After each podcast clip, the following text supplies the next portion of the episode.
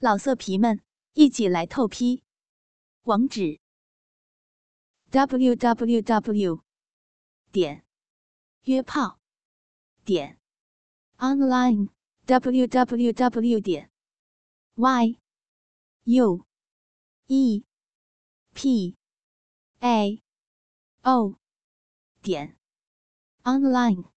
李木匠已经开出了条件，要么给两万块把人带走。要么就将老二送派出所去。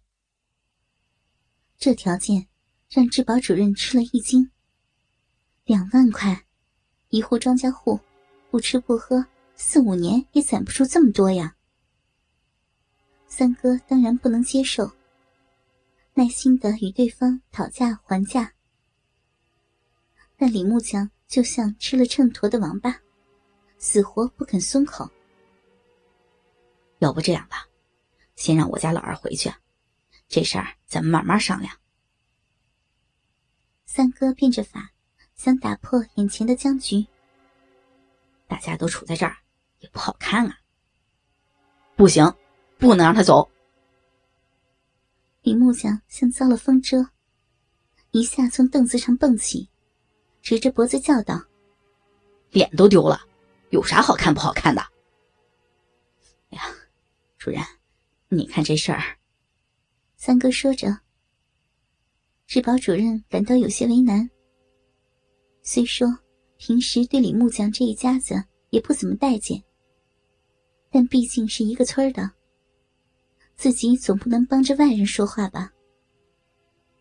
三哥见一时难以收场，一下子直起腰，提高了声音说道：“ 这种操逼弄屌的事儿。”一个巴掌拍不响，大家就上派出所去，反正丢脸的又不是我。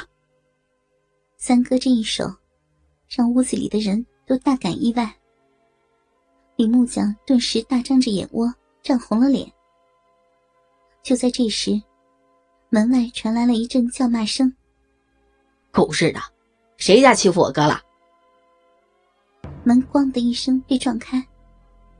进来了两个怒气冲冲的汉子，是李木匠的两个堂弟。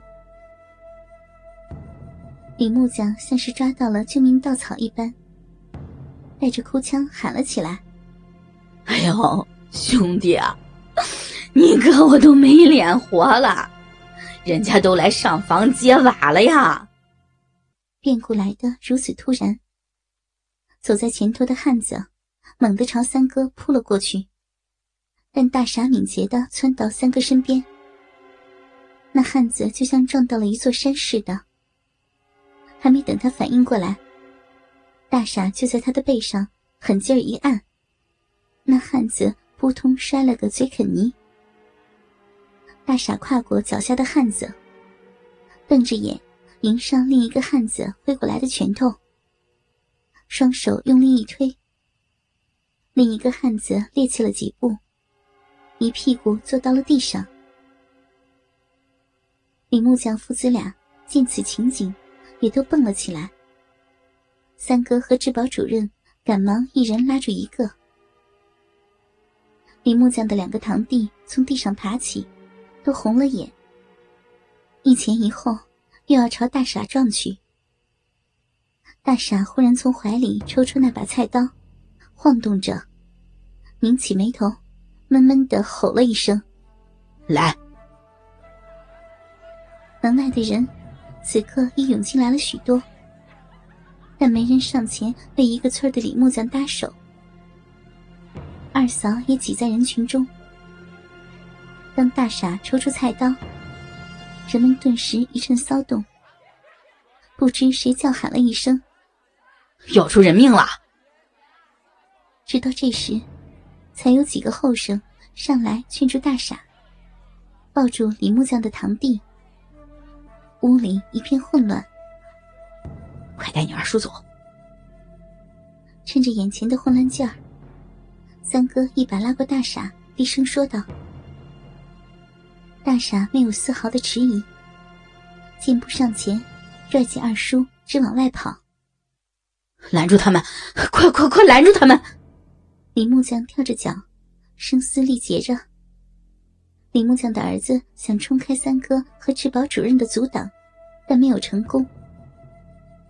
同村的围观者不但没有帮着上前拦截，反而闪开了一条通道，并且有人起哄道：“快跑，快跑啊！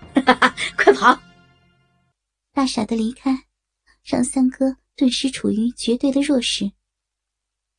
李木匠父子他们四人。奋力推开了众人的劝阻，开始围住三哥。这次，旁人只能袖手了。尽管他们不愿帮李木匠，但也抹不开面去帮一个外人。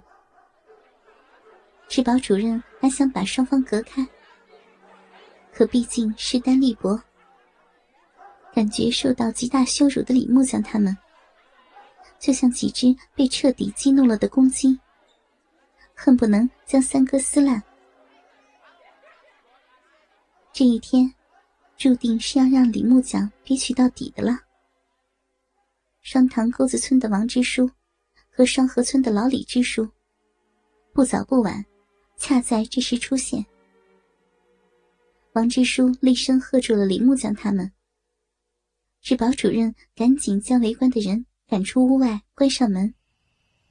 老李支书则走到李木匠跟前，小声的说道：“我说大侄子，你们怎么闹，也不嫌丢人啊？”原来，论辈分，老李支书还是李木匠的远房表叔。哎呀，大家伙都坐下来吧，看看该有个啥说法。身板健硕的王支书。语气虽然平缓，但透着一股子权威。赶紧叫你婆娘把衣裳穿好，你不嫌丢脸，我还觉得脸臊呢。王支书又对李木匠说道：“他对这公婆俩知根知底。那个婆娘这辈子给李木匠没少戴过绿帽子，而把一分钱看得比磨盘都大的李木匠。”也不是撞见一回两回了，每次也就是想讹人家一把。望着眼前这阵势，面对街坊四邻的袖手旁观与幸灾乐祸，尤其是面对三哥这样强硬的对手，哎呀，王支书、李志说，你说我家老二干的这叫啥事儿啊？哎呀！真是太对不住老李兄弟了。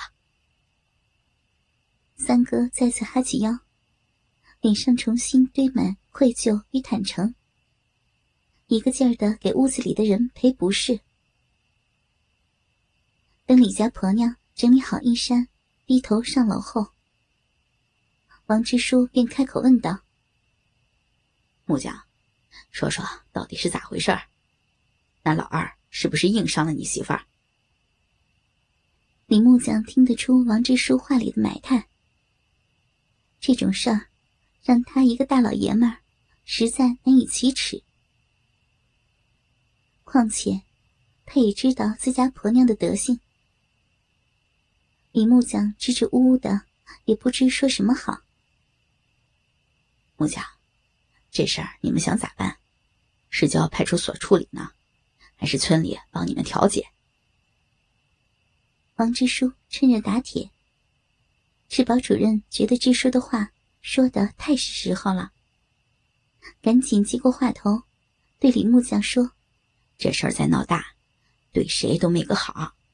人家老二村里的支书也来了，又是你自家的表叔，大家乡里乡亲的，还是一起合计个妥帖的法子吧。老三，你到家给你老二带个话。”看我回村怎么收拾他！老李支书也顺势说道：“老色皮们，一起来透批！网址：w w w 点约炮点 online w w w 点 y u e p a o 点 online。”